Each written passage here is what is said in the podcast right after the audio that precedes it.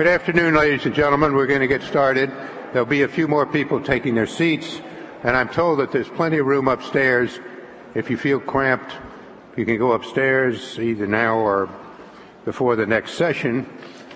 I'm Don Oberdorfer, the class of 1952, a career journalist for 38 years, and now have the wonderful title of journalist in residence at the Paul H. Nitze School of Advanced International Studies of Washington, in, of uh, Johns Hopkins University in Washington, D.C. Um, I'm pleased and honored to be part of this celebration and in honor of George Kennan's centennial. As you all know, Kennan was one of the great diplomatic figures of our time. He was so important for so long that and so influential, both inside government and outside of government, that paradoxically his influence today may be underrated. This day is an effort to remedy that. I met uh, Mr. Kennan when I was a Princeton undergraduate, a little more than 50 years ago. He was here in Princeton temporarily on leave from the Department of State. And I saw him as a journalist when covering uh, foreign policy and um, as a visiting professor when I was here. I had a wonderful opportunity to interact with him firsthand. Besides uh, benefiting from and sometimes commenting on his ideas, I'm also grateful to George Kennan for something very personal that happened in 1977, the first time I was a visiting professor here at Princeton.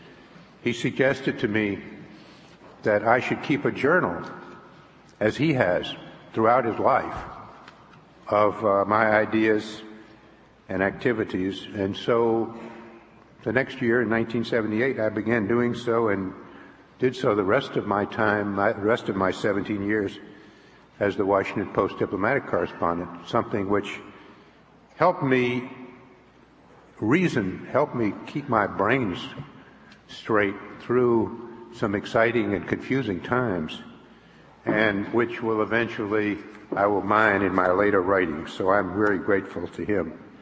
This is by no means to compare my writing with his. As you heard from Richard Ullman a little while ago, uh, George Kennan is a master of the English prose. In fact, I would say one of his most important attributes was his ability to speak clearly cogently and very powerfully in the English language, written or spoken. And it set him apart and beyond almost all other diplomats of his time. From the long telegram, which is on display over there at Firestone, this way, I guess, um, uh, to his writings, the author of 15 books. Who else among the diplomatic corps has received both the Pulitzer Prize for his books and the National Book Award. Nobody, I would say, and whose writings are nearly all bestsellers. This afternoon's panel is composed of four distinguished scholars, three of them who were also uh, diplomats during their day, diplomatic practitioners, they're each going to speak for about 15 minutes or less, and roughly in chronological order as to the periods that they cover in uh, George Kennan's uh, uh, activities as a diplomat.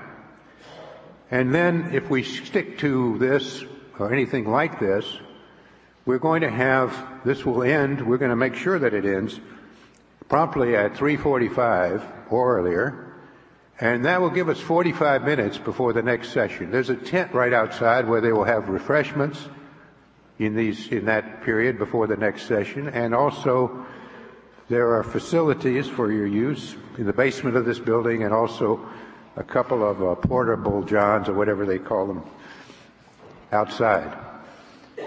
Um, and we'll have plenty of time for questions and answers and for the panel to react. So I'm now going to introduce the panel very briefly because if we went on to all of their accomplishments we'd use up all the time. But the first will be Professor Robert Tucker, who is not on your program. Bob Tucker was originally supposed to be here, but he came down with pneumonia. And uh, due to the curative powers of this occasion, he called up a couple of days ago and said he could make it after all. Uh, he is here, an esteemed scholar, professor emeritus of Russian Studies at Princeton, the founder and first director of the Russian Studies program at Princeton, the author of seven books on the Soviet various aspects of Russia and the Soviet Union, one of which, which was published in uh, 1994, George Kennan wrote, a, wrote him a 3,000 word letter, which is published in one of Kennan's books, commenting on it. And besides everything else, Professor Tucker was an attache at the U.S. Embassy in Moscow at the time when the long telegram was written. So that gives him a particularly interesting view of uh, that episode and of, of George Kennan's career. Uh, next is Professor Bill Pickett of the Rose Hulman Institute of Technology in Terre Haute, Indiana, where he, he's professor of history. Uh, he's an expert and uh, a uh, writer, particularly about the Eisenhower administration. And he's written several books about Eisenhower's foreign policy. And he was the editor of a little publication by Princeton in its oral history series about the Solarium project, which I expect he'll tell us something about, in which Kennan was a major participant. Then, uh, next to him, reads a little introduction to a Princeton audience is Jack Matlock, uh, former ambassador to Russia and Soviet Union, uh, who was director of uh, Soviet affairs under President Nixon and Soviet affairs in the State Department. He was a deputy chief of mission in Moscow under President Ford, and then uh, in the Reagan administration, he was ambassador to Czechoslovakia, then senior director for European and Soviet affairs of the National Security Council uh, from 1983 till 1986, a particularly busy time in diplomacy, and ambassador to the Soviet Union from 1987 to 1991 under the first uh, George Bush. So, um, and I might add that Jack Matlock's monumental book called Autopsy on an Empire about what happened to the Soviet Union is, is really one of the most important books in the field.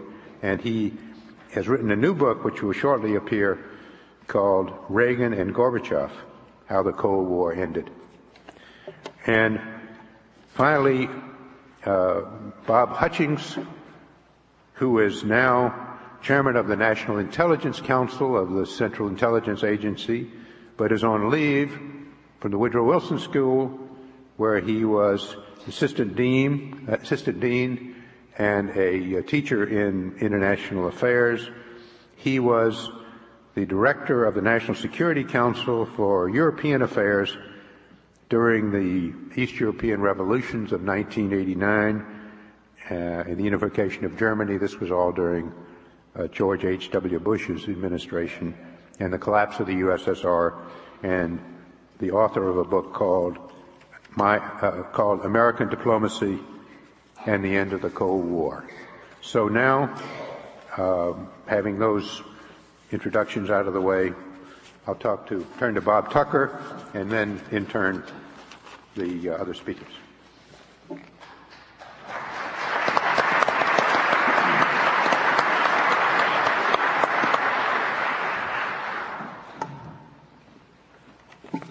I'm very glad to be here.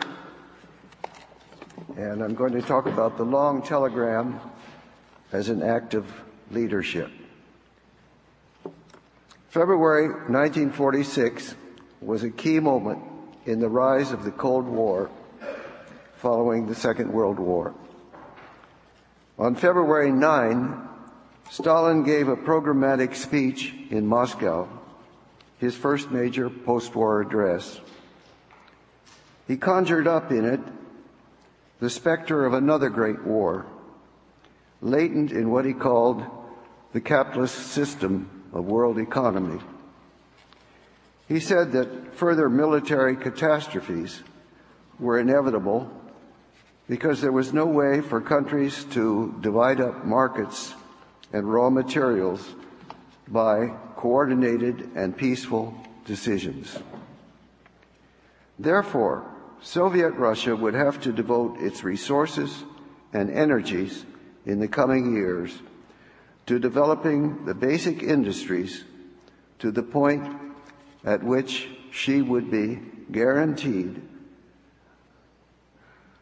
against all contingencies. This, he said, will take perhaps three new five year plans, if not more. Stalin's speech, in effect, projected the post war period as another pre war period. It said that policymaking would have to be rigidly subordinated to the one great overriding imperative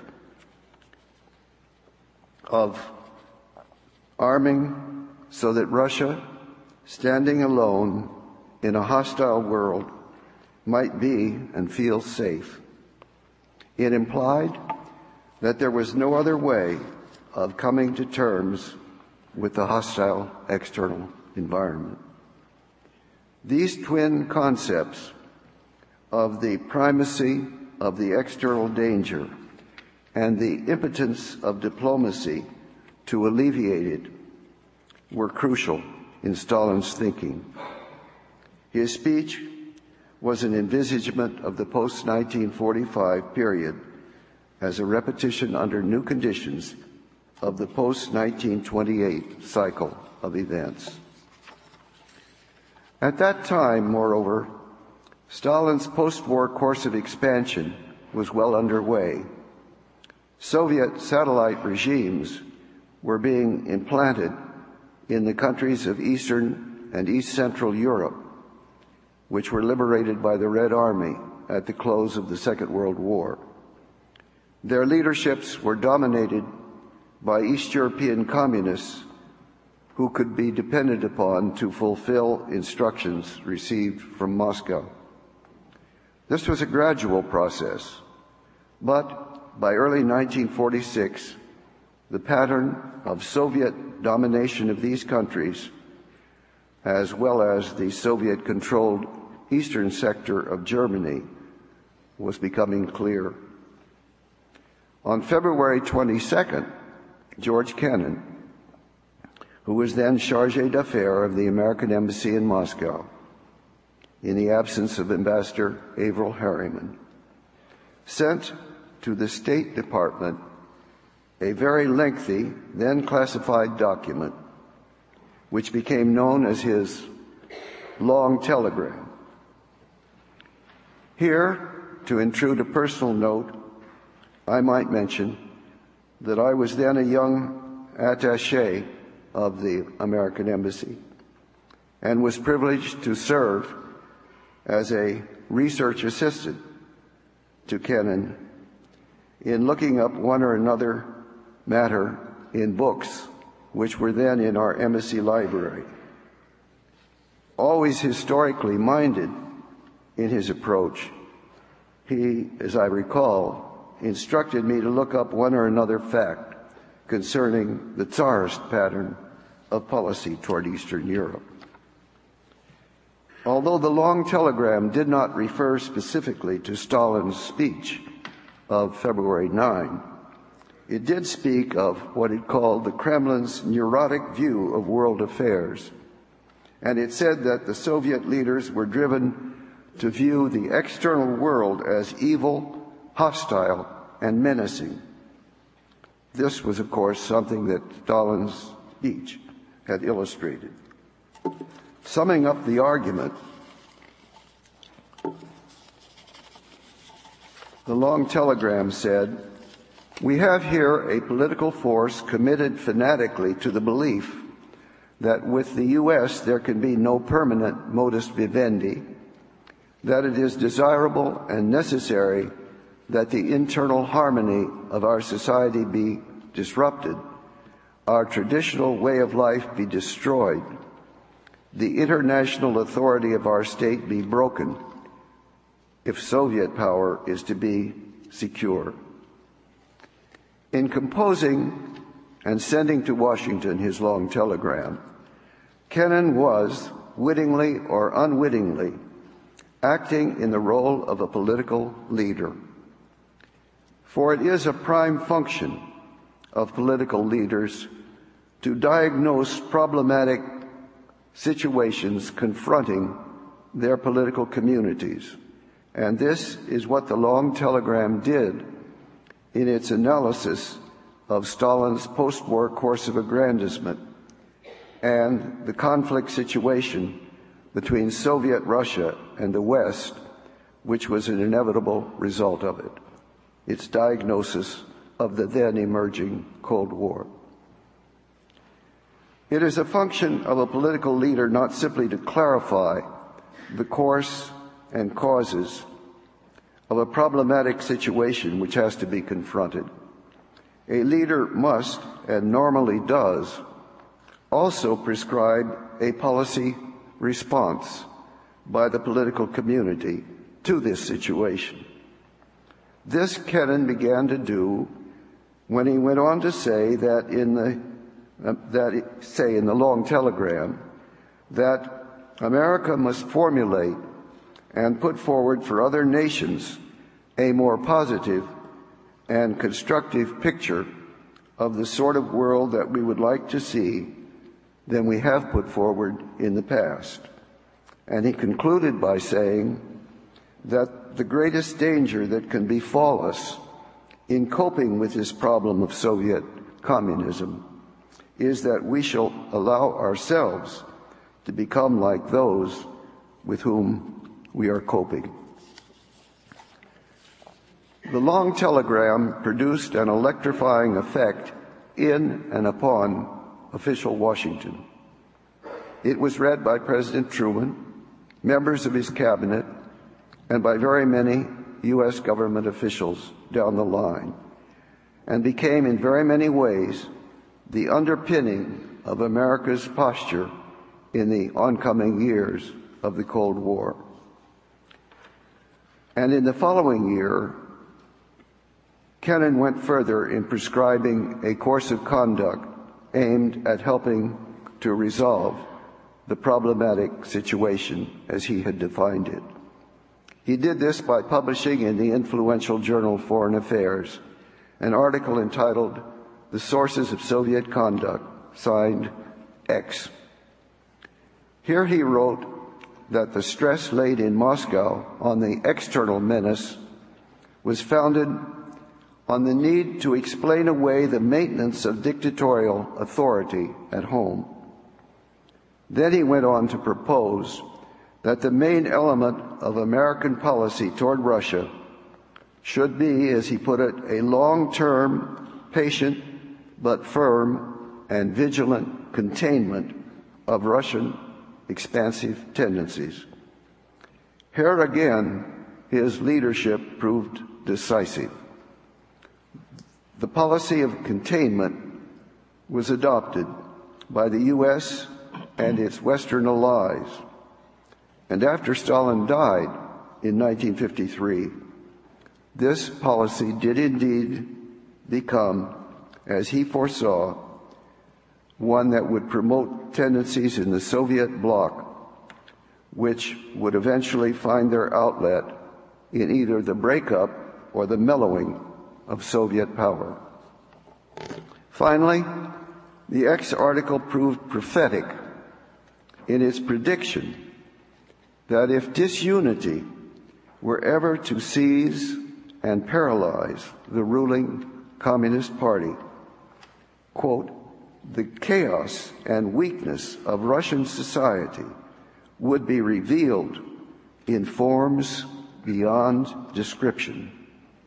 Soviet Russia might be changed overnight from one of the strongest to one of the weakest and most pitiable of national societies. This is precisely what occurred toward the close of the 1990s. And Kennan's phrase is the best description we have of the present condition of Russian society. Thank you.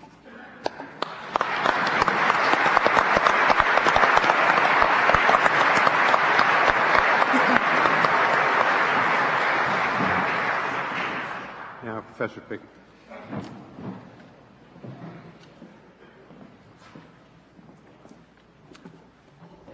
Thank you, Don. On October 28, 1992, just a few days before the presidential election in which Bill Clinton defeated George Herbert Walker Bush, the New York Times published an op-ed piece by George F. Kennan.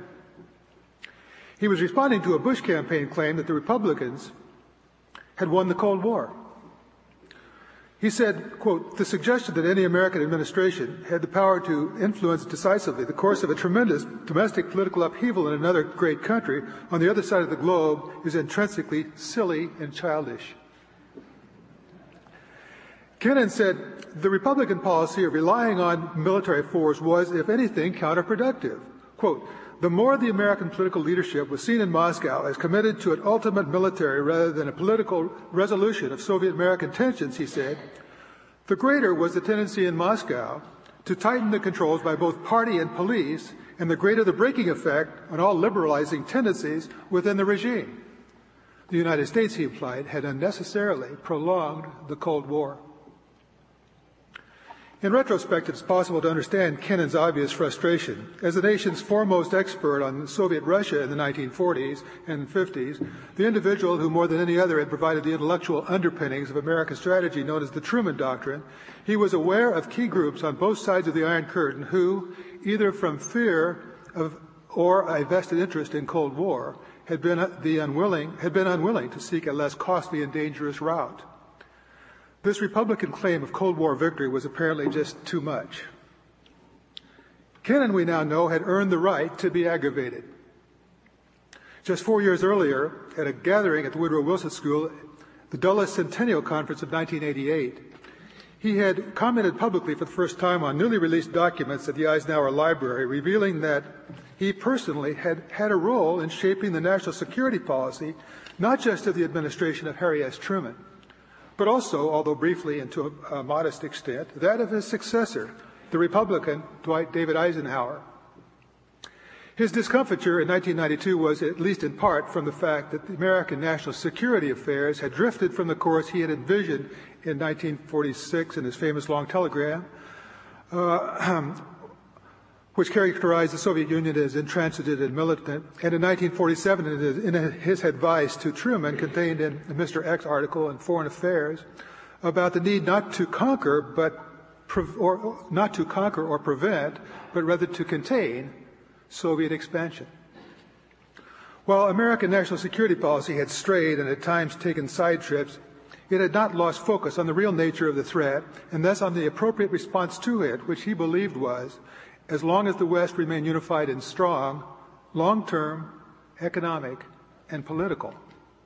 And it was this kind of containment, as implemented by first, first by Truman and then by Eisenhower, that, according to Robert R. Bowie and Richard Immerman in their excellent book on Eisenhower's Cold War strategy, provided, quote, the indispensable external context for the Soviet collapse and the peaceful resolution of the Cold War. My contact with Kennan began with his ideas expressed in uh, required readings for graduate courses in uh, Russian and American diplomatic history at Indiana U- University in the mid 1960s.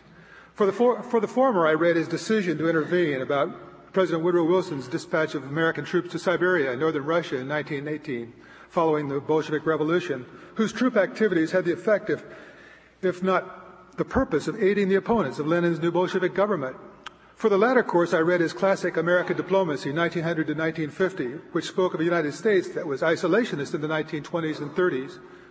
In Kennan, the historian, I found scholar diplomat par excellence, an individual for whom history was a repository of lessons for the conduct of public affairs. One lesson was the extreme cost of World War II and some 55 million dead of American refusal to participate in global political and diplomatic affairs. During the 1930s, fascist imperialism had gone unchallenged. The Munich Conference of 1938, in which the democracies bowed to Hitler's military pressure on Czechoslovakia, became, for Kennan and his generation, a symbol of infamy. Containment, the policy Kennan helped to fashion in 1946 and 47 as State Department official and head of the department's policy planning staff, would, he believed, be the best response to a new post-war totalitarian threat, this time from the Kremlin. It would bring not isolationism, but engagement in world affairs, economically, politically, diplomatically, and if necessarily, the less likely, militarily. Kennan's analysis was a sophisticated one, requiring mastery of history's lessons and a willingness by the nation's leaders to move in a purposeful and consistent fashion. By the spring of 1950, however, Kennan no longer was on the policy planning staff of the State Department, and he detected problems with American policy planning. As the Truman administration had responded to crises, its national security policy increasingly reflected a fear of Soviet military power. Uh, Czechoslovakia fell to the communists and the Soviet Union blockaded land routes to Berlin in the first half of 1948. In 1949, the Soviets built and tested an atomic bomb, and the Chinese communists took over the mainland. Then, in early 1950, Truman's new advisor, Kennan's successor as head of the State Department Policy Planning Staff, Paul Nitze, wrote in a National Security Council Memorandum 68 that the Soviets, quote, envision complete subversion or forcible destruction of the machinery of government and structure of society in the non-Soviet world. It recommended a stockpile of atomic bombs and a program to build bomb, a bomb 100 times more powerful, the hydrogen bomb. It also recommended a crash program of rebuilding American conventional forces with the purpose of seeking some kind of resolution, perhaps rolling back Soviet power in Eastern Europe before 1954, which it considered, quote, the year of maximum danger. By that year, NSC 68's author estimated the Soviet Union would have sufficient nuclear weapons to counter the American nuclear arsenal. Kennan saw the need for some military buildup but was critical of the concept of a year of maximum danger. He, uh, he quote, I had a very strong feeling, he later recalled, that this, the Russians were not going to attack us, but that on the other hand, their strength, the strength of their armed forces, the disparity between theirs and ours was a reality and would not go away. Our plans, he said, ought to be laid in a military sense in such a way as to endure for many, many years into the future. In this, he saw eye to eye with, another Soviet, with other Soviet experts, especially Charles, F, Charles E. Bohlen, who also spoke out. The disagreement between advocates of rollback NSC 68 and the advocates of containment, plus Truman's apparent agreement with the former, although unwilling, un, unwillingness in the spring of 1950 to seek congressional approval of appropriations to implement NSC 68, revealed an uncertainty in Truman's Cold War strategy that caused one potential Republican candidate, Dwight David Eisenhower, to believe that the nation needed a firmer hand at the tiller. In the summer of 1950, however, with the North Korean uh, communist invasion of South Korea, Truman asked for the appropriation and it passed. The Cold War had become both militarized and global. Kennan served a brief stint as U.S. ambassador to Moscow from May uh, to October 1952, and, and, with the advent of the Eisenhower administration the following spring, Secretary of State John Foster Dulles on March 14, 1953, fired him from government service. Kennan retreated to the hallowed halls and grounds of Princeton University and the Institute for Advanced Study. Kennan's final, but until the mid 1980s, little known opportunity for personal influence came later, in the summer of 1953. President Eisenhower had admired Kennan's thinking. In 1948, when Eisenhower was president of Columbia University, Kennan had served on a committee sponsored by the Council on Foreign Relations to study the effects of European recovery program. Eisenhower, as chairman of the committee, had, agree- had agreed with Stalin uh, with Kennan's views embodied uh, that year in, in NSC Memorandum 20/4 that American nuclear monopoly and economic power and the Soviets' own domestic weakness uh, and the Soviets' own domestic weaknesses would prevent the Soviet Union from launching an attack. Military pressure Kennan felt because of the so- Soviet regime's priority of survival and power and abhorrence of war would bring neither a weakening nor a softening of its position. The Soviet leaders, he believed, would not launch an unprovoked attack, but they would use fear of a militant U.S. at home to justify their existence and continued totalitarian rule. What was needed, he, he believed, was a reasonable and sensible compromise between the political and military approaches. This view Eisenhower found compatible with his own determination, something that would increase during his two terms in office to avoid, if at all possible, the coercive use of American military force. In the late spring, uh, it was thus not, not, surprising that in the late spring of 1953, Eisenhower asked Kennan to be chairman of, of one of three ad hoc task forces in a top secret, three week long policy planning exercise codenamed Project Solarium. Uh, there's a uh, pamphlet in your folder uh, that uh, details that. Uh, and it contains the transcript of a session at the Woodrow Wilson School in which Kennan, Goodpaster, and Robert Bowie re- reminisced about their participation in the Solarium meeting of 1953. Its purpose was to examine thoroughly the nation's security policy in the light of the Korean War, the, the, creation of the NATO Defense Force, and the previous March, the death of the Soviet leader Joseph Stalin. It also provided a way for Eisenhower to take control of national security policy. When the exercise was finished, Eisenhower ordered the recommendations from Kennan's task force ordered that the recommendations from Kennan's task force be combined with those from others and, and the NSC planning board in yet another memorandum, NSC 162 slant 2, This new policy statement, often referred to as the New Look, superseded NSC 68. It discarded the latter's concept of a year of maximum danger. The Soviet Union, it said, posed an ongoing long-term threat Abandoning any possibility of rolling back Soviet power by military force, it embraced nuclear deterrence and patient but persistent political and economic containment. By the end of Eisenhower's term in office in 1961, despite Kennan's view of a less threatening Soviet Union, American national security preparations were in high gear. Eisenhower's efforts to maintain deterrence combined with a series of foreign policy crises, beginning with the Taiwan Straits crisis of 1955 and including the Soviet launching of Sputnik, the first space satellite in 1957, uh, Khrushchev's Berlin uh, ultimatum in 1958, uh, many America, to cause many Americans to fear that the Soviet Union had allowed the Soviets to, to get ahead, first in bombers and then in missiles. The danger and presidential uh, the danger, they and presidential advisors said, was from a surprise attack, a nuclear Pearl Harbor. While Eisenhower, perhaps better than anyone else, uh, understood the danger, his aerial intelligence gathering operations had persuaded him that the U.S. was not, U.S., not the Soviets, were ahead. He also knew that beyond a certain point, when considering nuclear weapons, relative advantage was meaningless. He nevertheless, to appease his critics, increased defense spending and accelerated testing of nuclear weapons. And the American people and their congressional representatives, influenced by apparent Soviet missile breakthroughs and by the claims um, during the Eisenhower lame duck second term of the candidates for president, such as John F. Kennedy and Lyndon Baines Johnson, that the United States had fallen tragically behind in the arms race, became increasingly to feel that security depended upon the possession of more and better weapons. By this time, what political science Derek Leebaert has called a spending constituency for national security and everything that might accompany it had become a dominant Washington lobby. Eisenhower, in his early drafts of, of, in the early drafts of his farewell address, called it a military-industrial congressional complex and a, and a scientific uh, technological elite involving we university people in this as well. By the end of his uh, presidency, the United States had produced a ring of American military and air bases around Soviet territory, sent American reconnaissance flights over, over the territory, and built thousands of nuclear weapons on a variety of launch vehicles. As early as 1959, the United States had 2,000 strategic bombers, 14 aircraft carriers, 114 Polaris missiles on nine submarines, and 200 intercontinental ballistic missiles. And this was in 1959. Needless to say, as Stansfield Turner has pointed out, that would increase to something like 32,000 warheads. Uh, in, res- in, retrospect, Kennan's work, while accompli- accomplishing less than he had hoped, did nudge American policy in a favorable direction, away from both the NSC 68 and the 1952 Republican National Convention's advocacy of an American effort to roll back communism and liberate the countries of Eastern Europe.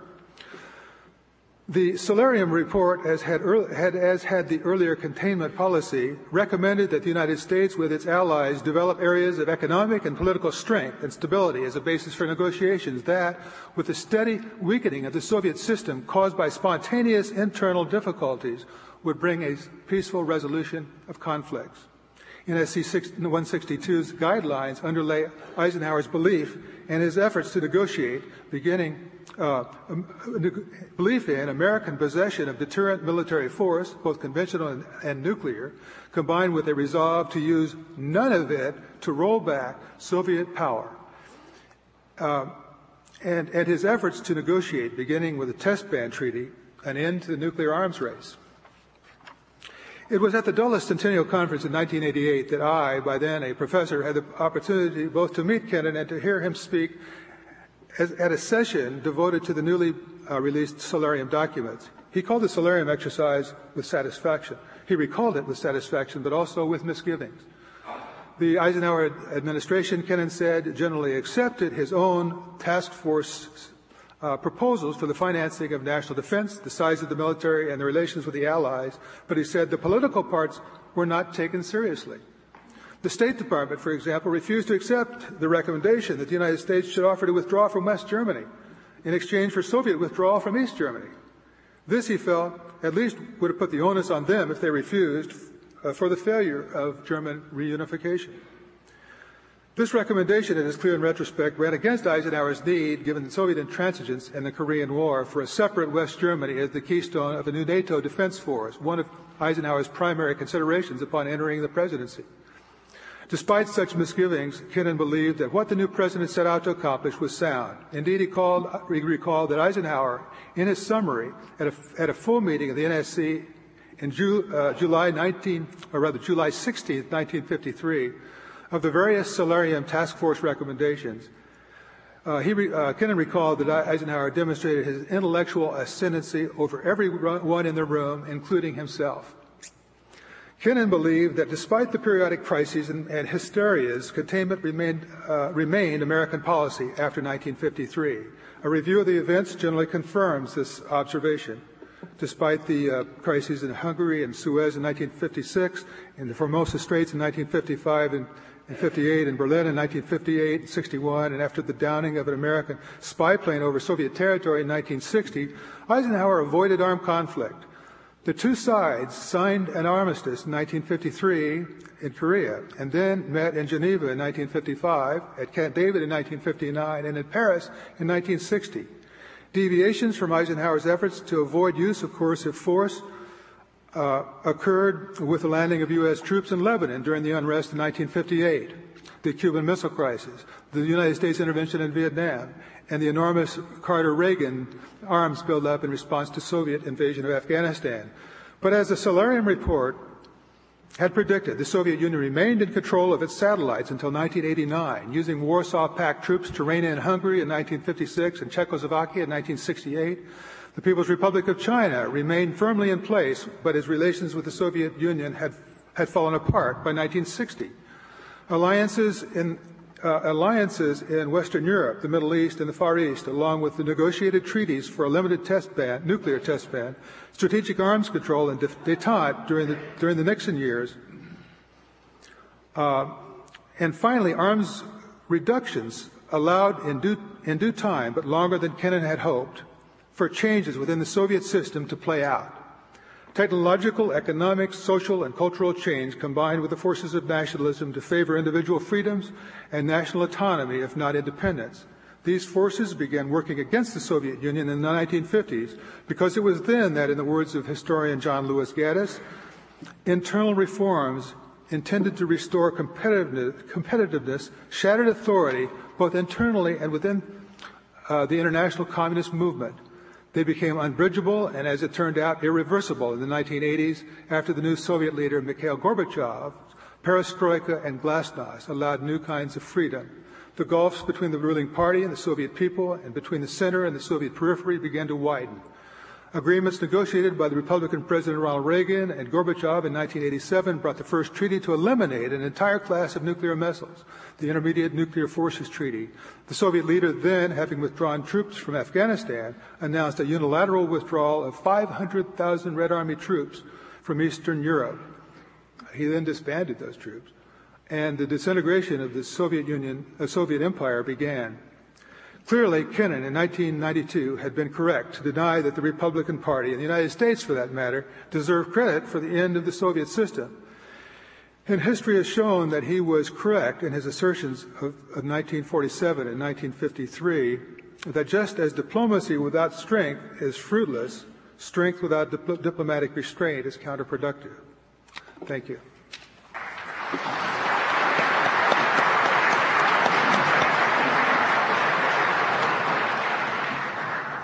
I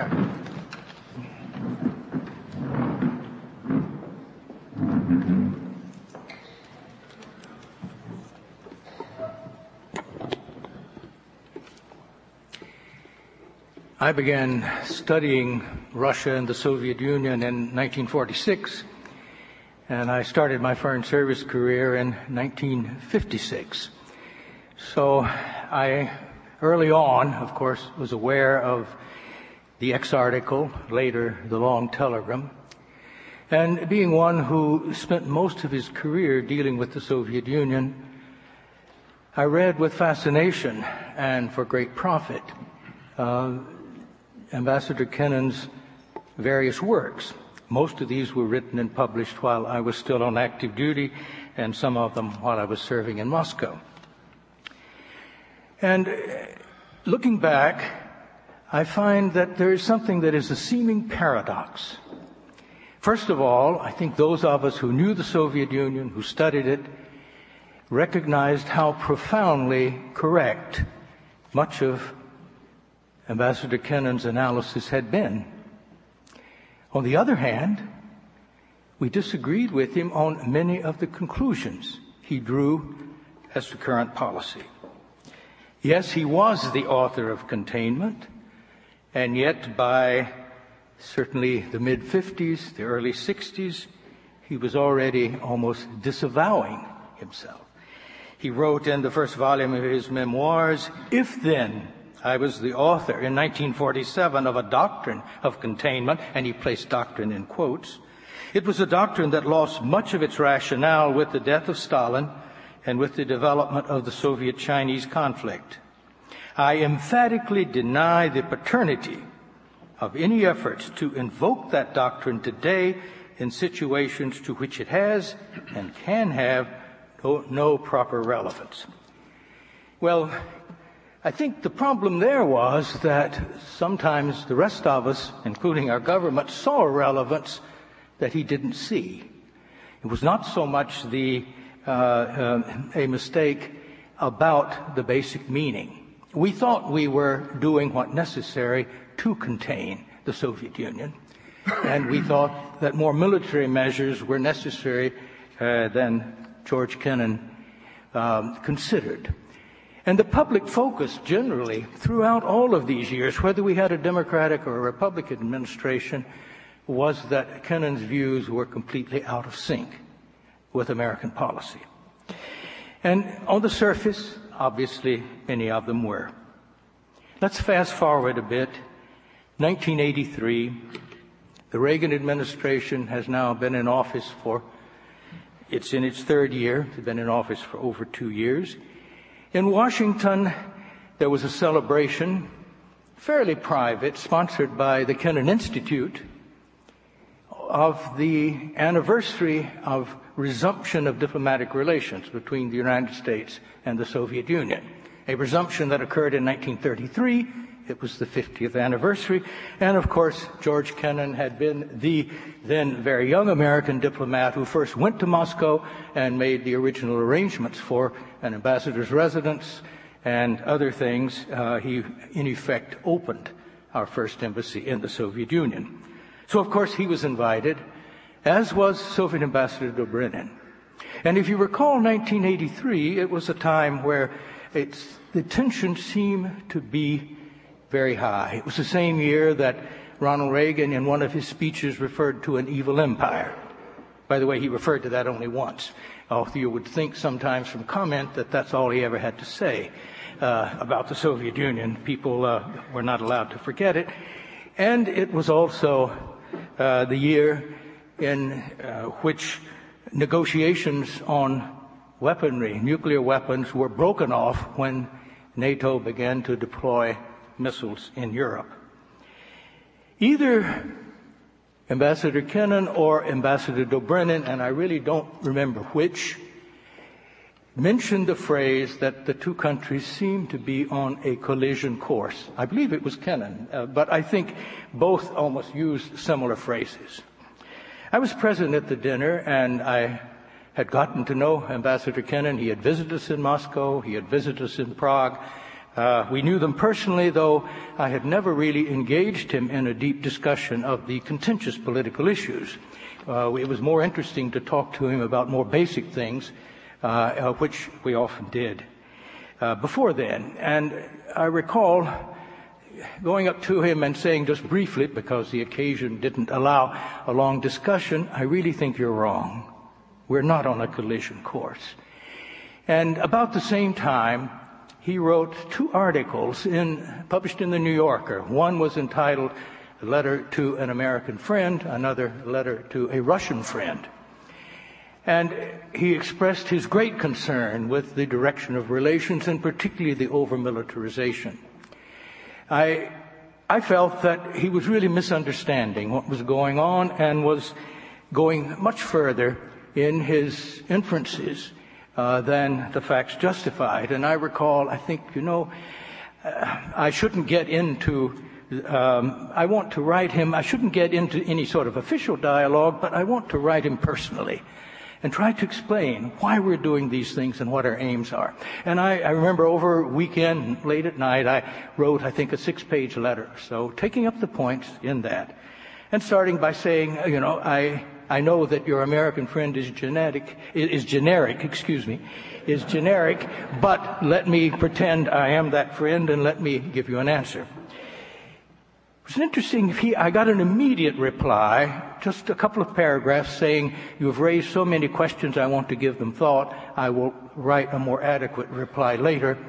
And then within 10 days, I got a much longer letter, three or four pages, where frankly, he agreed with almost everything I said. And in his very often modest manner, uh, particularly in discussions and personal uh, communications, he concluded by saying, I suppose I'm out of the facts of events to such a degree that I probably should stop commenting on them publicly. Well, he didn't, of course, and thank goodness he didn't.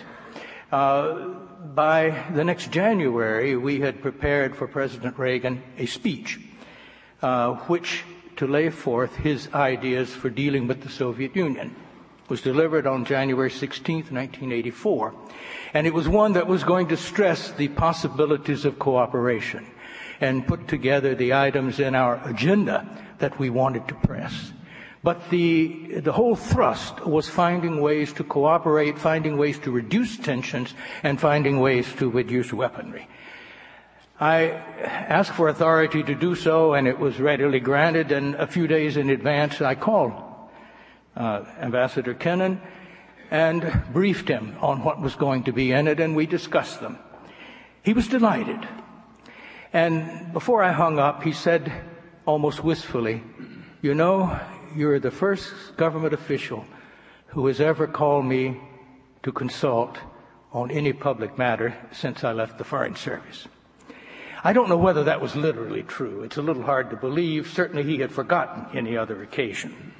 But I can only say that he was enthusiastic, and after that, it was, I would say there were fewer occasions when he saw fit to speak out uh, in opposition to current American policy. On the whole, most of the things was, we were doing, when he understood them, he approved. Just briefly, I do want to ask myself, now why is that? Why is the perception that somehow his views were so much out of sync? And I, I think that in thinking it through, looking at what we learned from his writings and his own um, uh, comments, that basically the, uh, what we were following, and in, indeed President Reagan's attitude, was very similar to his in the basics, even though there were disagreements on some of the things. Now, what are some of these basics? Briefly, first of all, as Kennan wrote repeatedly, you, you must engage your adversaries. Stay, use diplomacy. You must engage them. And this, of course, was precisely where President Reagan always came down, despite the advice of many of his I would say, outspoken advisors uh, who thought that the Soviet Union had to change before we could deal with them effectively. Therefore, we had to force them to change before we talked. Uh, Reagan rejected that every time. He said, no, we have to talk to them. Second, the view of disarmament. Uh, I found in one of his memoirs the following comment when he had been sort of was arguing against some uh, t- disarmament treaty proposal. He said, armaments are a function and not a cause of political tensions. And no limitation of armaments on a multilateral scale can be effected as long as the political problems are not tackled and regulated in some realistic way. Well, President Reagan did not have the force of nuanced eloquence uh, of Kennan's prose. But he would often say, nations don't fear each other because they are armed. They arm because they fear each other. Okay, that's not maybe literally correct, but isn't it the same thought that Kennan was? You've got to get at the political problems. You've got to get it. And just before Reagan went to his first meeting with Gorbachev in November 1985, he wrote a memorandum to some of us on the staff where he made it clear the main problem is not the arms problem, which we want to deal with. It's important, but we won't deal with it until we develop some trust, until we begin to solve some of the political problems that have given, uh, have given rise. Now, in addition, I think that there was a very strong similarity in the views of the two between the difference in the Soviet Union and the communist system and Russia. This was something that often our political leaders somehow got confused in their minds. Kennan never did. And I was moved Wednesday when the former Soviet Foreign Minister Alexander Bessmertnykh came and gave uh, an address at the Institute for Advanced Study, and he pointed out, as a young Soviet diplomat, how he began to read Kennan's writings and to realize that he was a friend of the Russian people. He loved Russia. What he was against was the communist system. And Bessmertnykh pointed out, of course, the communist system was against him for that reason. But to separate the two was extremely important. And that also is something that uh, President Reagan did very clearly, and uh, he showed it particularly in his visit to Moscow in 1988, uh, when he was asked, "Do you still think this is an evil empire?" And he said, "No, that was another era." And in effect, Gorbachev is moving things in the right direction. Um, the problem was not Russia. The problem was communism. And this was something Kennan saw this was something Reagan saw. Nuclear weapons. Reagan wrote at great length, of course, on nuclear weapons, their uselessness, and so on. I don't think he could have hated them any more than Ronald Reagan. now, they came to different conclusions. Reagan's conclusion was we had to find a defense so we could abolish them. Uh, Kennan suspected, did not agree uh, with that particular argument, but the thrust that we've got to find a way to find the political way this, uh, to reduce these and put us on a road toward eliminating them, I think was common to both. And finally, of these things I'm going to recount, uh, I think both rejected what Kennan called the liberationist slogans, those that had been used particularly in 1952 uh, to attack his containment policy, which also was misinterpreted, uh, uh, as we have seen in other things. Uh, Reagan also refused to play the nationality card, as you might put it. Yes, we thought that the Baltic states should be given their independence. That's very clear. But the fact was, we did not set out in the Reagan administration to bring the Soviet Union down. Uh, as a matter of fact, what we were trying to do was to use um, the was to use our military strength to convince them that they had to stop pushing people around outside their borders. It was an attempt to change their behavior. So I think when we get down to the basics, the understandings that go behind making of policy, I think we can find that as we began to construct a policy that started us on the road to a very rapid ending of the Cold War, Kennan's view and the official view began to converge more and more. And it was perhaps as far as the most fundamental basics, that is, that the Soviet Union was not going to last forever. It was in difficulties. That you did not want to threaten them directly from the outside. You might oppose their attempts to militarize things elsewhere, but you don't threaten the Soviet Union with military action, which we didn't do.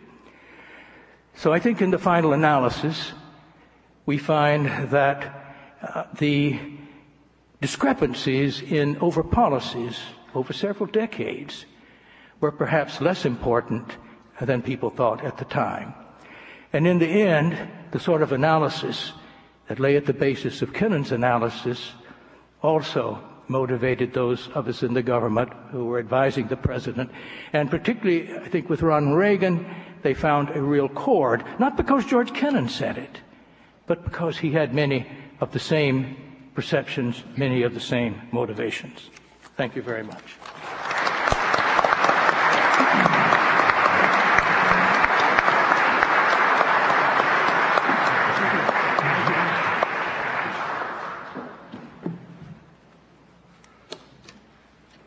Let me uh, continue what I think is the same theme that Jack Matlock just laid out. Uh, you, you, might call it the, uh, the magic and the curse of the containment strategy. The curse is what concerned Kennan for much of the period of his post government life, and that is the strategy of containment was so elastic that people could fill it with content that he felt cause to repudiate, especially the over militarization of the concept of containment. I think the magic, though, was that the, the core ideas stood up for for half a century. And the core ideas contributed to the peaceful end of the Cold War on much the ter- in much the way and on much the terms that Kennan thought they would. So let me talk about the very end of the Cold War. And I must say it's nice to leave Washington for a day or two when government policy is being criticized from every quarter to return to a period which by, in which, by most accounts, we got it right. Um, those of us in government are used to hearing from our academic and journalistic colleagues that when something goes wrong in the world, it was our fault, but when something goes right, we weren't a factor. It was uh, Ambassador Kennan himself who put it in a letter to Walter uh, Lippmann in April 1948, a letter written but never sent, in which he was recounting the transformation of Europe since the promulgation of the Marshall Plan and lamenting the, the meager credit that had fallen to the U.S. government for these events. Quote, if the development of the past year had been in the opposite direction, if there had been a deterioration of our position as great as the actual improvement, there is not a one of you who would not, not have placed the blame squarely on the failure of American statesmanship. Must it always be heads you win, tails I lose for the U.S. government? So, with that in mind, I make bold to insist that American foreign policy at the end of the Cold War was not only successful, but brilliantly, spectacularly successful. Now, let me hasten to add that that's not the same thing as saying that we caused these events. They grew out of very deep roots. The proper measure of American diplomacy in this period as in others is whether we saw the possibilities before us and acted in a manner consistent with our values, our principles, and our interests. Um, and let me also hasten to add, since I'm one of those in Washington who suffer from bipartisan disorder, that this was not a Republican contribution. This was, and it was not attributable to the few of us who happened to be in government at the very end of the Cold War. It was the consequence of a succession of American administrations, Democrat and Republican alike, beginning with the genius of George Kennan. Let me take you back to the spring of 1989. Um, Gorbachev had been in power for four years and had ushered in a hopeful period in East West relations, but nothing much had tangibly changed in the Soviet Union yet. In Central Europe, however, change was coming fast, particularly in Poland and Hungary. In Poland, the roundtable agreement between the Solidarity Trade Union and the government of General Wojciech Jaruzelski promised free and open elections to be held that summer. Similarly hopeful events were taking place in Hungary. Our judgment in Washington at the time, this was April 89, was that if free and fair elections were held in Poland as promised, this was the beginning of the end of communist rule in Poland. If that were the case, this was the beginning of the end of communist rule everywhere in Eastern Europe, including East Germany, which meant that German unification had just leapt onto the international agenda, whether the world was ready to deal with it or not. Now, our appreciation of the possibility of such sweeping change was by no means a prediction that it would actually occur, much less that it might occur within the space of a few months. But having seen this possibility, we developed a strategy for helping facilitate the peaceful end of the Cold War. With the Soviet Union, we sought to move, quote, beyond containment, end quote, and to gain Soviet acceptance of peaceful democratic change in Eastern Europe as a necessary precondition for improved East West relations. We based our strategy on at least three of the foundations of the containment strategy. First, that conflict between the two superpowers was not inevitable or forever. Second, we should not seek positive relations with the Soviet Union merely for the sake of positive relations. And third, that the contradictions in the Soviet system on which containment rested were more likely to be manifest first in Eastern Europe than in the Soviet Union itself. Thus, President George H.W. Bush's first major foreign policy speech was about Eastern Europe. Um, his first foreign trip, not counting a quick one to Ottawa, was to Brussels for a NATO summit in which he elevated Eastern Europe to first place on the international agenda. Uh, as early as May 20th, in a meeting in Kennebunkport with President Mitterrand, Bush talked, raised with Mitterrand the possibility of German unification six months before uh, the fall of the Berlin Wall. In early July, Bush traveled to Poland and Hungary to throw U.S. weight fully behind the democratic processes at work in those two countries.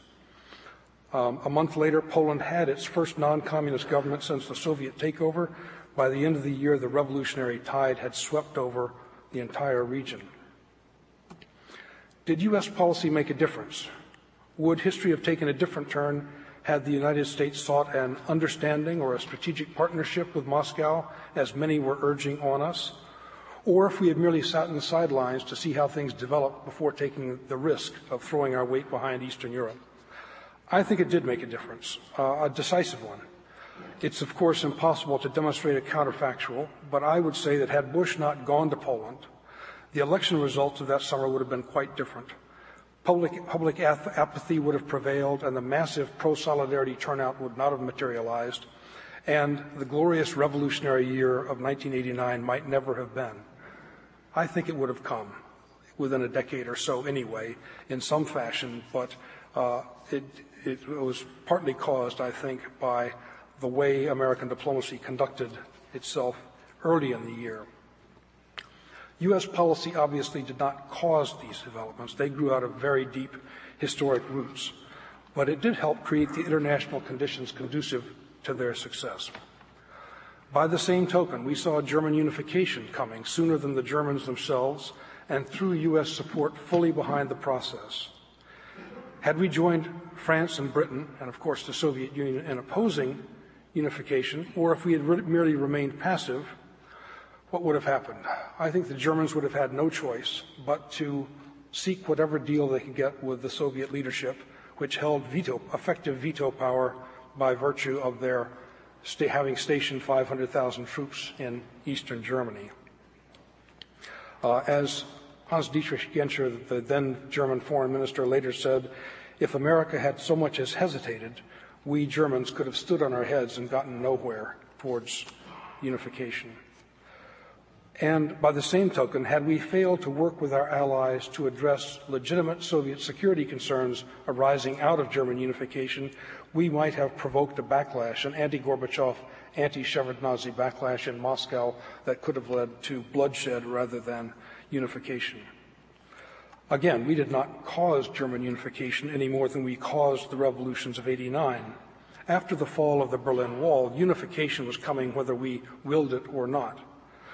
But U.S. policy was instrumental in seeing that it came out right, with full sovereignty returned to a Germany that had been united in peace and freedom.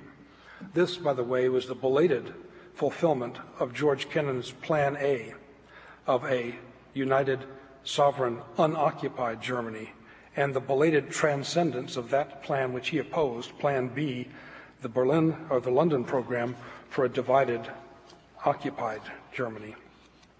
Now, if our role was instrumental in facilitating self liberation in Eastern Europe and decisive in the diplomacy of German unification, it was less central to the process of dissolution of the USSR itself.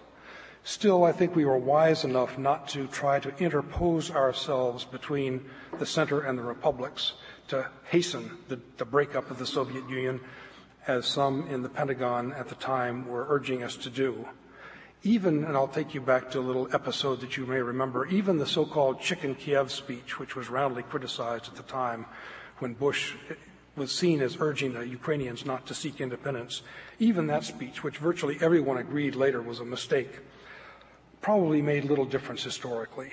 It's not, it seems to me that history would have turned out much the same had Bush not given that speech, had given a safer, middle of the road speech, which would have been a wiser thing to do. Arguably, however, if Bush had delivered a fire breathing call for Ukrainian independence, then that was June of 1991, this might have energized a stronger constituency behind the anti Gorbachev coup that erupted two months later. If he had to err, he was wiser to err on the, of, on the side of caution rather than um, urging uh, the breakup of the Soviet Union. Now, I've given American diplomacy high marks for facilitating the peaceful end of the Cold, Cold War. I give it lower marks thereafter, and again, I'm saying this in a bipartisan way, lower marks for the way the Bush administration and then the Clinton administration handled the post Cold War environment. I won't get into this too deeply because that's really the purview of the, of the next panel. Besides, I be, begin to get into my official responsibilities and might have to commit honesty if I went too far. Um, but I, I will go slightly over the line. I, I would say that one of the core complaints Kennan had about America's containment strategy as practiced was its over militarization. I think this also affected our post Cold War approach. The policy of elevating NATO, of NATO über alles, um, caused us to see our role in Europe too much in terms of that institution and caused us to see our post-Cold War role in the world as too uh, much determined by, determined by military power as opposed to other things. This has led us to all, all sorts of uh, difficulties. Difficulty, for example, in coming to terms creatively with a more united Europe and, and ceding power to the Europeans in a more graceful um, way. And now we're, we're in the process of NATO's uh, second wave of enlargement. And NATO has now found itself a role in Afghanistan. There's now a search to make NATO relevant in some fashion to the requirements of the greater Middle East, uh, which may be a, a, bridge too far. So I think in some ways the distortions of containment that Kennan rightly identified manifest themselves in our post-Cold War orientation as well. Let me conclude with a personal confession here. When I was writing the, the conclusion to my book, American Diplomacy in the End of the Cold War, I was in residence with John Gaddis at the Woodrow Wilson Center. We were both writing books, and I was trying to decide what to put in this conclusion. He urged me to say something about the concept of national interest, since it was so poorly understood. So I thought hard and wrote this. Let me, let me just quote a few lines. Setting up interests against principles was a false dichotomy. Promotion of core values and principles was part and parcel of our interests. But principles alone were an insufficient guide in a world where the number of problems needing solution vastly exceeded the resources we had at our disposal for addressing them. They led either to an open ended set of responsibilities that Americans in the end would be unwilling to shoulder, or to the arrogance of believing we could and sh- should impose our grand design on the rest of the world. An interest based foreign policy, by contrast, should bear some relation to, cap- to capability, a consideration that would set, help set priorities and impose limits on our ambitions. Far from being immoral or illiberal, such a foreign policy would recapture a spirit of tolerance, respect for the legitimate interests of others, and a certain caution for intruding into other people's business unless it impinged on our own. This sounds almost like the quote from Macaulay from 1845 that Ambassador Kennan just read in the video. It also is almost verbatim. I, I shrink to say this from a 1985 Foreign Affairs article that Kennan wrote called Morality in Foreign Policy, yet I swear I had never read that article when I wrote those words. I only read that about a decade later when I was preparing for a graduate seminar, to teach a graduate seminar here at Princeton. So if this ever came up, I think on technical grounds, I'm innocent of the charge of plagiarism. But, and I'll end here, if anyone ever asks me, isn't it true, Hutchings, that all your best ideas you stole either directly or indirectly from George Kennan? I'd have to say guilty as charged.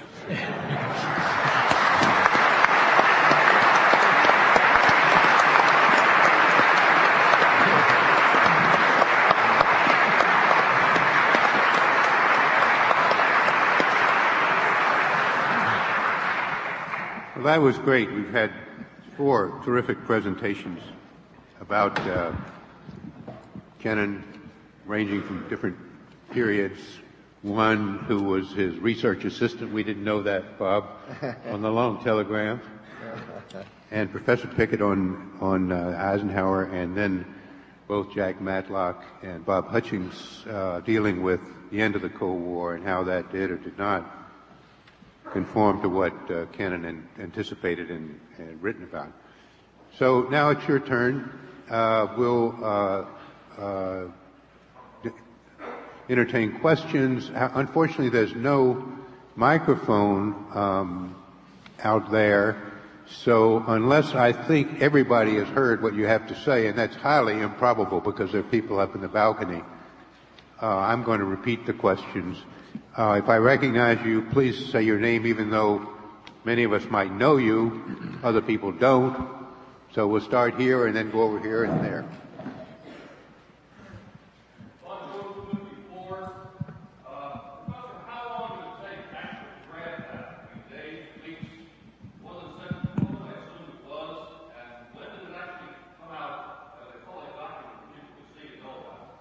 The question, I think, is to Bob, Bob Tucker. How long did it actually take for Kennan to draft the long telegram? Was it sent in code? Uh, and uh, what was the last part? When did, oh, when did it become public? I'm afraid the first and the last part of that I can't really answer. Um, what was the first part? First part, how long did it take them to write it? Oh yeah, it took several days. Uh, he, it, it, it, wasn't done all, all at once. Uh, and just exactly how long that was, perhaps four days, perhaps five, I'm not quite sure. Um, as regards the second part of the question, was was it sent in code? Oh, that I don't know. I think uh, it was it was certainly sent as a classified document. Uh, what that meant in terms of code, I I just don't know. Yeah. All right. Another question here.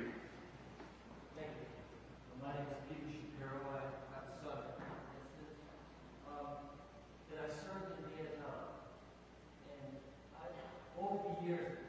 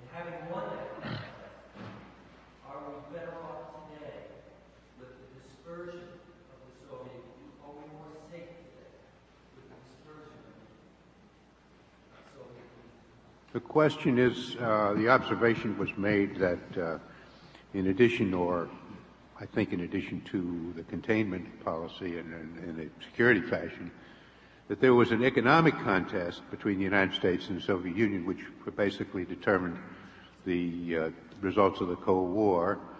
And a further question is whether we're better off today having uh, I suppose, uh, disperse threats around the world rather than having the Soviet Union there.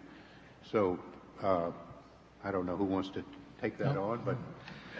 Well, first of all, yeah, I, will make some comments on it. Um, ultimately, yes, I think that it was not just economics, but what was uh, the decisive factor was that our system turned out to be, I think, a better one, more viable, more able to deliver what people want, and more efficient. Uh, theirs turned out to be not at all efficient and unable to really keep up with modern technology. That was going on behind the scenes. But uh, don't forget that uh, there was, I think, a real military threat. I think the assessment we made in Vietnam was an incorrect one. Uh, the assessment was that initially that this was part of a worldwide conspiracy and you had to contain communism everywhere to contain the Soviet Union. I, I think that was incorrect and I think Kennan saw that it was incorrect at that time. On the other hand, it doesn't mean that there was not a military component that had to be dealt with. Uh, I think finally we came to look at that, at least uh, at the time that we were developing our policies in the 1980s, uh, that we had to convince the Soviet Union that it could not win an arms race, or by building up, it could not somehow both perpetuate the system by making it look successful uh, and at the same time derive military advantages from that. In fact, one of the, along with trying to develop trust, uh, the Reagan set for his own goal at his first meeting with Gorbachev, I must convince him that if he wants a arms race, he will get it, but he will lose it. Therefore, let's forget the arms race and find ways to calm it down and to get the confidence in each other we need to do that. So I think we did have genuine uh, military and defense problems. Not that we faced, as sometimes we feared we did, a sudden attack from the Soviet Union. I don't think that was the threat. And I actually, I don't think most of our presidents thought that was the threat. But a Soviet leadership which thought that they had an edge militarily would and almost certainly have used it to derive political benefits and sometimes some very serious ones. That's what Reagan really worried about.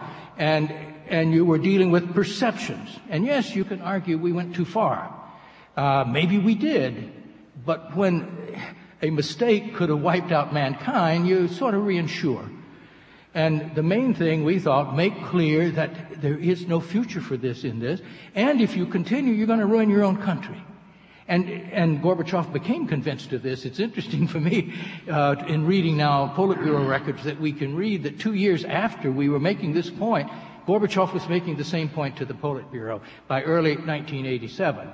And he was using the argument, you see, the Americans want to involve us in an arms race because they know they can win.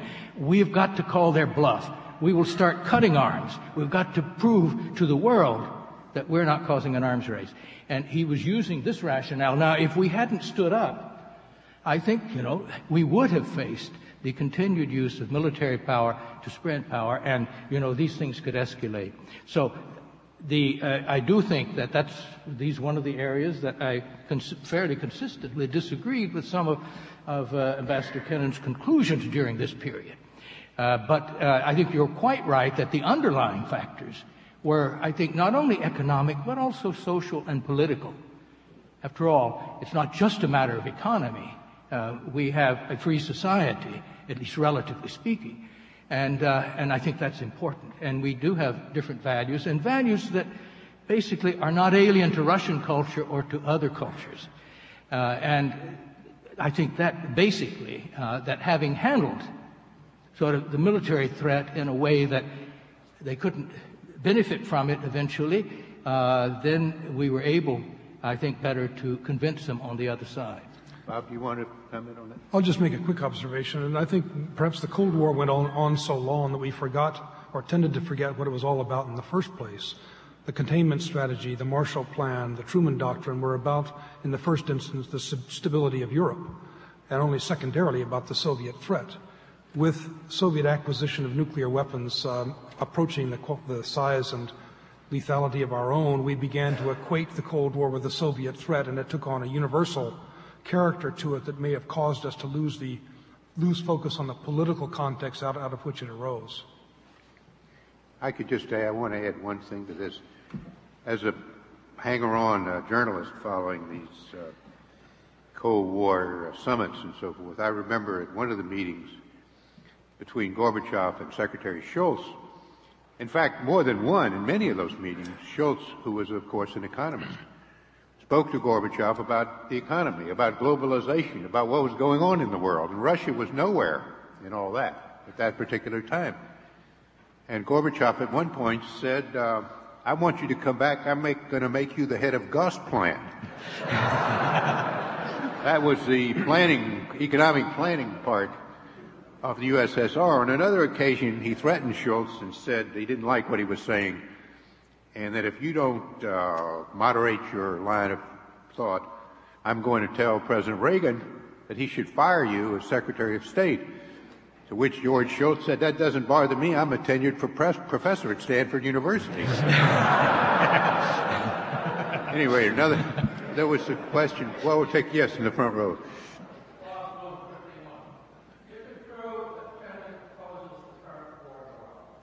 Question was, is it true that George Kennan opposes the current war in Iraq? Does anybody here know? Uh, I, you know? Okay, I did. I know. I, I, talked to him about that in the spring. I've not talked to him recently. He was very much against it. What was his rationale? He thought there was no threat to us directly, yeah. and that.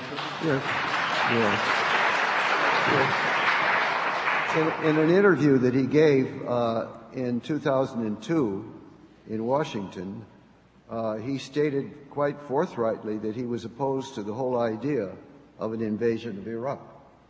Uh, he, I, I, forget the particular points that he made in that connection, but he saw in advance that it would be a catastrophe. But you know, I, I would also add, he, throughout his writings, he has been very skeptical of the ability of the United States basically to change the culture and politics of other countries. He thinks it has to come from within. I, I, think he is more skeptical than I would be, but that's also part of it. He simply did not also accept that if we occupied Iraq, we could change it.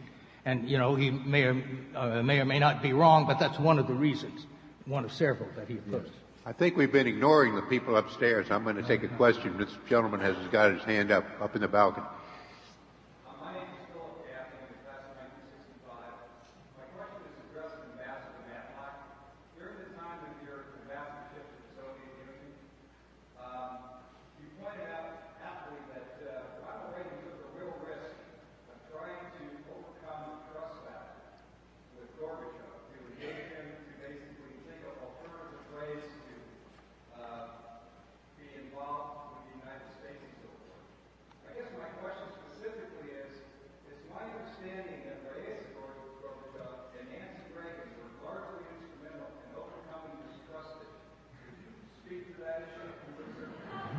I don't know if those of you downstairs could hear the question. Could you hear it? Okay. The question was basic, I mean, to put it simply, what was the role of Raisa Gorbachev and Nancy Reagan in creating a degree of trust between uh, their husbands and, and, the two countries they represented? First of all, I, I, would say the two first ladies did not get along very well. Uh, but I think each urged her husband uh, in the right direction. Certainly, Nancy Reagan was determined that her husband would go down as a man of peace. Uh, she made sure that he gradually got rid of some of the people who uh, uh she thought was not prevent, uh, creating that image, uh, most notably Pat Buchanan, for example. Um, and um, she, I, I, think, in that sense, she did a lot to calm down those in the administration that were sort of feeding him the, uh, some of the hardline rhetoric that was uh, early on. Raisa, I believe, was more ideological uh, than Gorbachev. I don't know what advice she was giving him. I do know that so we learned, as did many of Gorbachev's people, that he would not make decisions without her. She was enormously influential on him. And some of our psychologists who analyzed the situation said that uh, he relied on her so much, particularly for psychological support, particularly when he came under a lot of opposition, uh, that her support, uh, she in some ways was better educated than he was, uh, probably you know smarter in an academic sense, and uh, so that uh, I think she probably played a more direct role as a sounding board and an advisor in that sense. So yes, both of uh, of these ladies were played important roles and roles that have not been particularly recognized. I think maybe because of public attitudes that uh, wives are not supposed to interfere too much, and this is particularly true in Russia. They have that uh, attitude. Uh, but uh, uh, I think both did play important roles. Okay, back on the aisle there.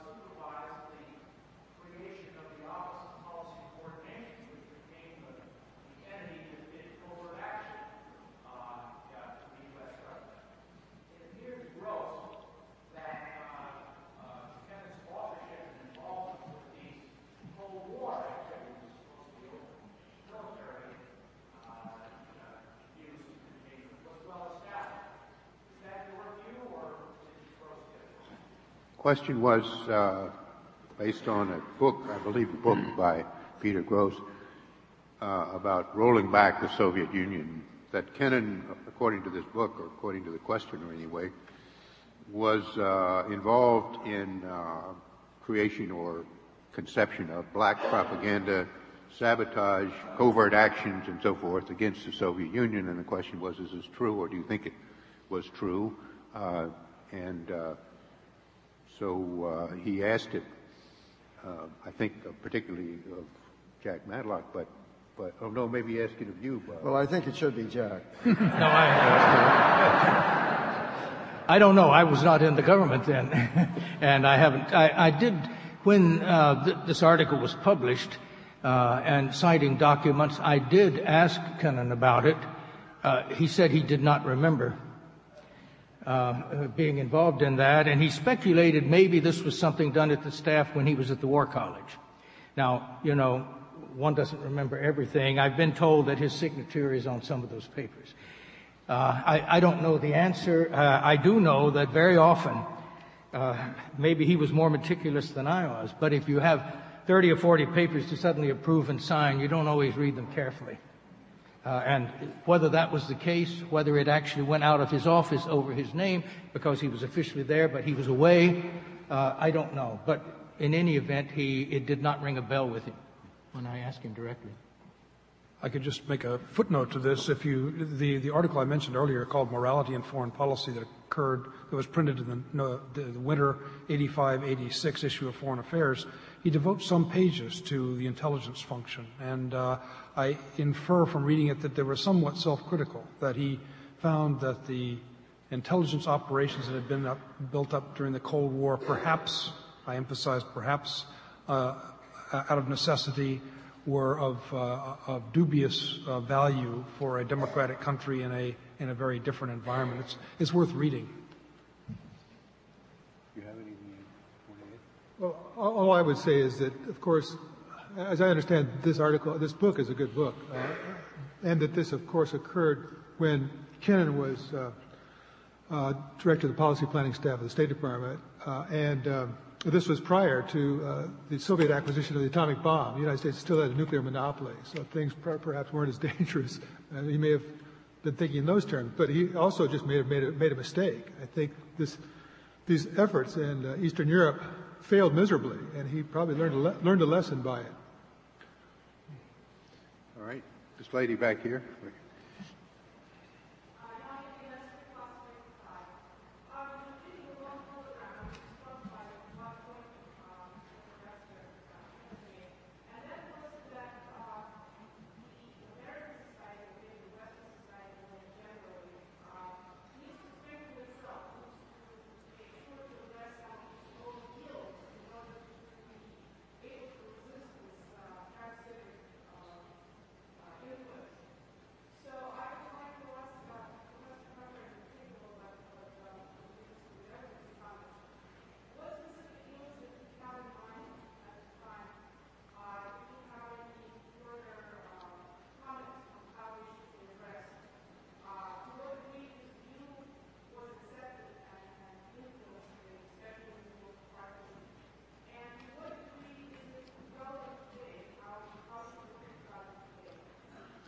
Okay, the question was addressed first to Bob Tucker. Um, the questioner in, points out that in reading of the long telegram, there's a part of it that says American society should take action in its own stead to improve American society, not just oppose the Soviet Union. And the questioner wonders what kinds of ills he had in mind that the United States people and government should do something about and whether this has any particular, what relevance this might have in the present circumstances. I greatly regret that it didn't occur to me to ask him that question at the time. Uh, and I therefore can't really say what answer he would have given uh, as to what answer one would give now. Yeah. Well, what are the ills now that you see that might apply? I, guess the questioner is asking. It might apply in what way? Well, in the sense of the physician cure thyself. We, we ought to do, we ought to do something to take care of our own problems, not just opposing somebody overseas. Well, we have a great many problems in our society, uh, and we have naturally problems of foreign policy and what to do in our relations with foreign countries.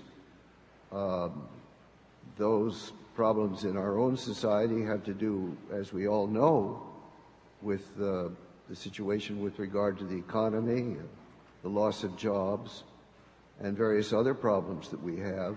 And I think we ought to be very, very diligent in applying our best resources to uh, resolving these problems best that we can.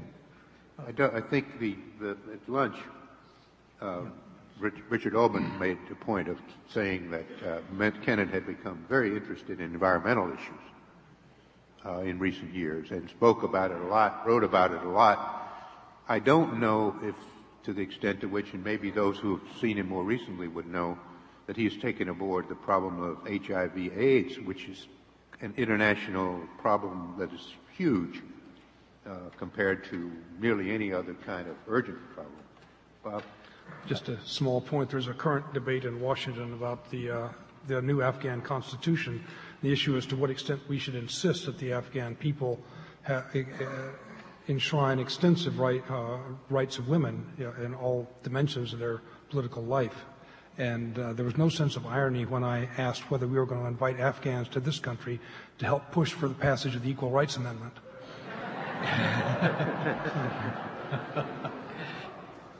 Yeah, actually, in that tape we saw at lunch, Kennan also mentioned what sort of the cheapening of entertainment and uh, news and so on, uh, and sort of the dumbing down. that was not his word, of course, but I think almost that aspect, sort of the what he would see is a loss of intellectual quality in much of our public discourse. Uh, certainly worried him. Worried him probably earlier and still does.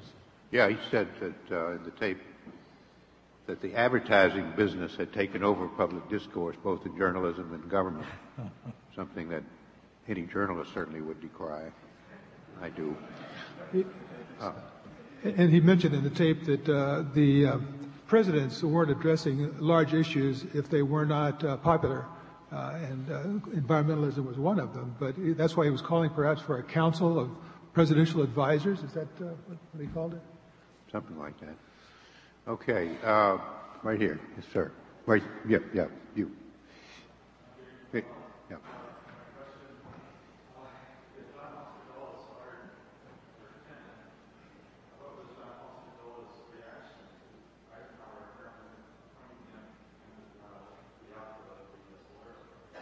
Okay, well, this is a question obviously for Professor Pick.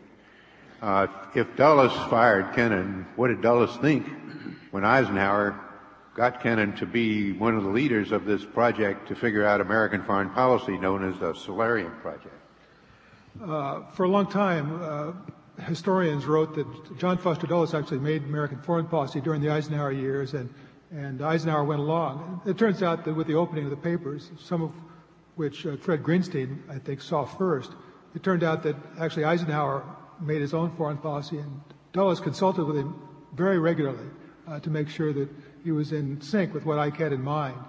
So if Ike decided he wanted to have John Foster Dulles, I mean, uh, rather uh, George Kennan at this thing, John Foster Dulles went along with it, uh, and uh, and I have to admit that uh, if you read the transcript of this of this session, the Solarium session, in 1988, the Dulles Centennial George Kennan is delighted about uh, being able to stand up in front of, in front of uh, Dulles for, for 30 minutes and brief him in 1953 on what American foreign policy should be. That's great. Yes, Rob.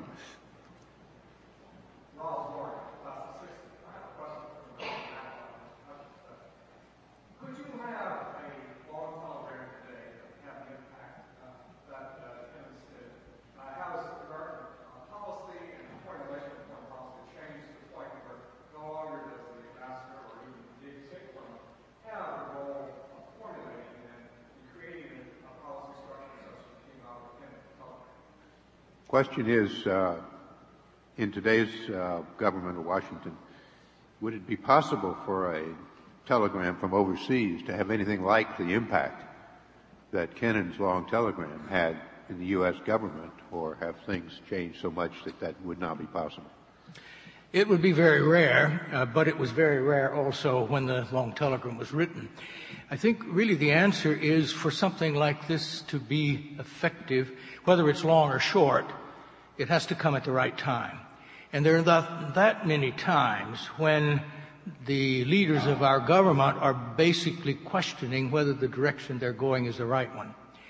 Now, if you have, and I mean, I, I don't mean that ironically, but uh, this, but the fact was that during the war, you know, they were they were thinking in terms of post-war cooperation with the Soviet Union. The UN was based upon this. Bretton Woods, well, you know, actually, he had received actually a cable from Treasury about the lack of that. And Kennan was able to see very clearly this wasn't going to work. But also the people in Washington were increasingly beginning to see, but they didn't have anything in its place and they didn't quite know why. And at that time where problems were accumulating, we were in the middle of trying to set up a post-war order here, this comes in a cable explaining the situation we're in. And, you know, I would say there are not too many times in history that any diplomat has that opportunity. I, would it, could it happen today? Well, if you had similar sort of, you know, uh, questioning and uh, the right one came in at the right time, perhaps. Uh, I don't think it's any more difficult today than it was then. It's just that it's not something that's going to happen very often. My, colleagues, my colleague is too modest. I recall two cables that he sent in from Moscow in early 89 as the Bush administration segued into the Reagan administration segued into the Bush administration. Two long cables that had a powerful impact because they laid out a strategy for of engagement of the Soviet Union that did have, did have an impact. Um, I would say that it's unlikely that you would have a cable from the field that went beyond a single country. There are so many turf issues that make it very difficult for any sitting ambassador to comment on issues that go beyond his or her scope. So that means we're really talking about entrepreneurial ambassadors in a handful of posts uh, with the courage of their convictions and a good sense of timing. On all other issues, it's very hard to, to get past the impediments. If you want to make policy, you come back to Washington and do it quietly. All right, we're going to have one last question, and then, as I promised, you'll have 45 minutes before the next session. This uh, military person in the front row, I think we owe him one.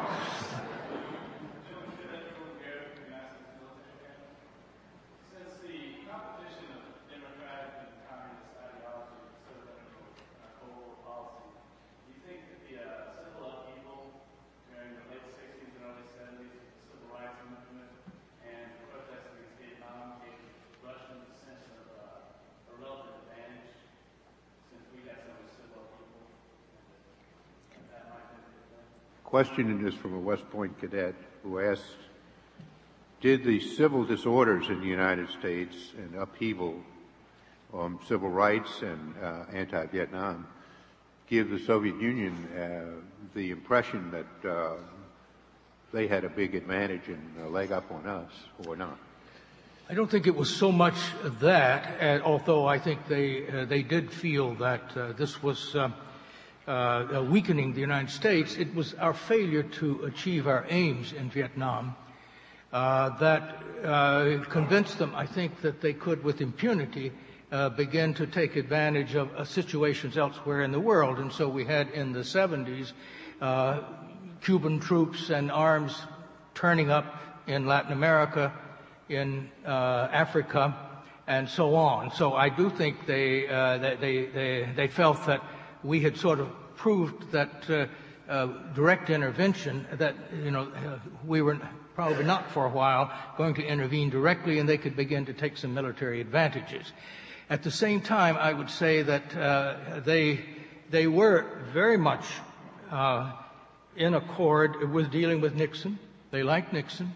They thought they could do business with him, and most of them were convinced that Watergate was an anti-Soviet conspiracy brought about because Nixon uh, was dealing with them. Uh, and uh, that probably had as much, you know, uh, as, much um, impact on their thinking. In general, after Franklin Roosevelt, they generally preferred to deal with Republicans because they felt that the Republicans represented the real power in the United States, the capitalists, Wall Street, and under their ideology, they were the real controlling factors. Uh, and uh, therefore, if you could make a deal with them, you could cut a deal that would stick. You could, you know, uh, Carter could sign a treaty and the Senate would turn it down or did not approve it. So uh, I, I, don't, I, I don't think the civil disturbances in and of themselves uh, were that major a factor. But the failure in Vietnam certainly encouraged them. Well, you have heard, uh, I think, a very interesting discussion and presentation of various facets of George Kennan's ideas and, and his public life. I think he would approve this uh, panel's uh, uh, spirit of intellectual inquiry. He might not approve of everything that was said here It's hard to tell. I hope maybe someday he'll look at the tape or, or hear something about it. But I hope you will join me in thanking our four panelists for their. and,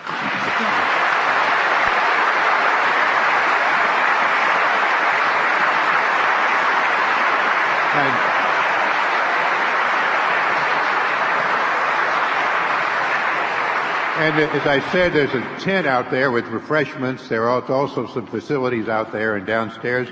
And the next panel will begin at 4 o'clock, right here. Oh, sorry, 4.30. Not 4 o'clock, 4.30.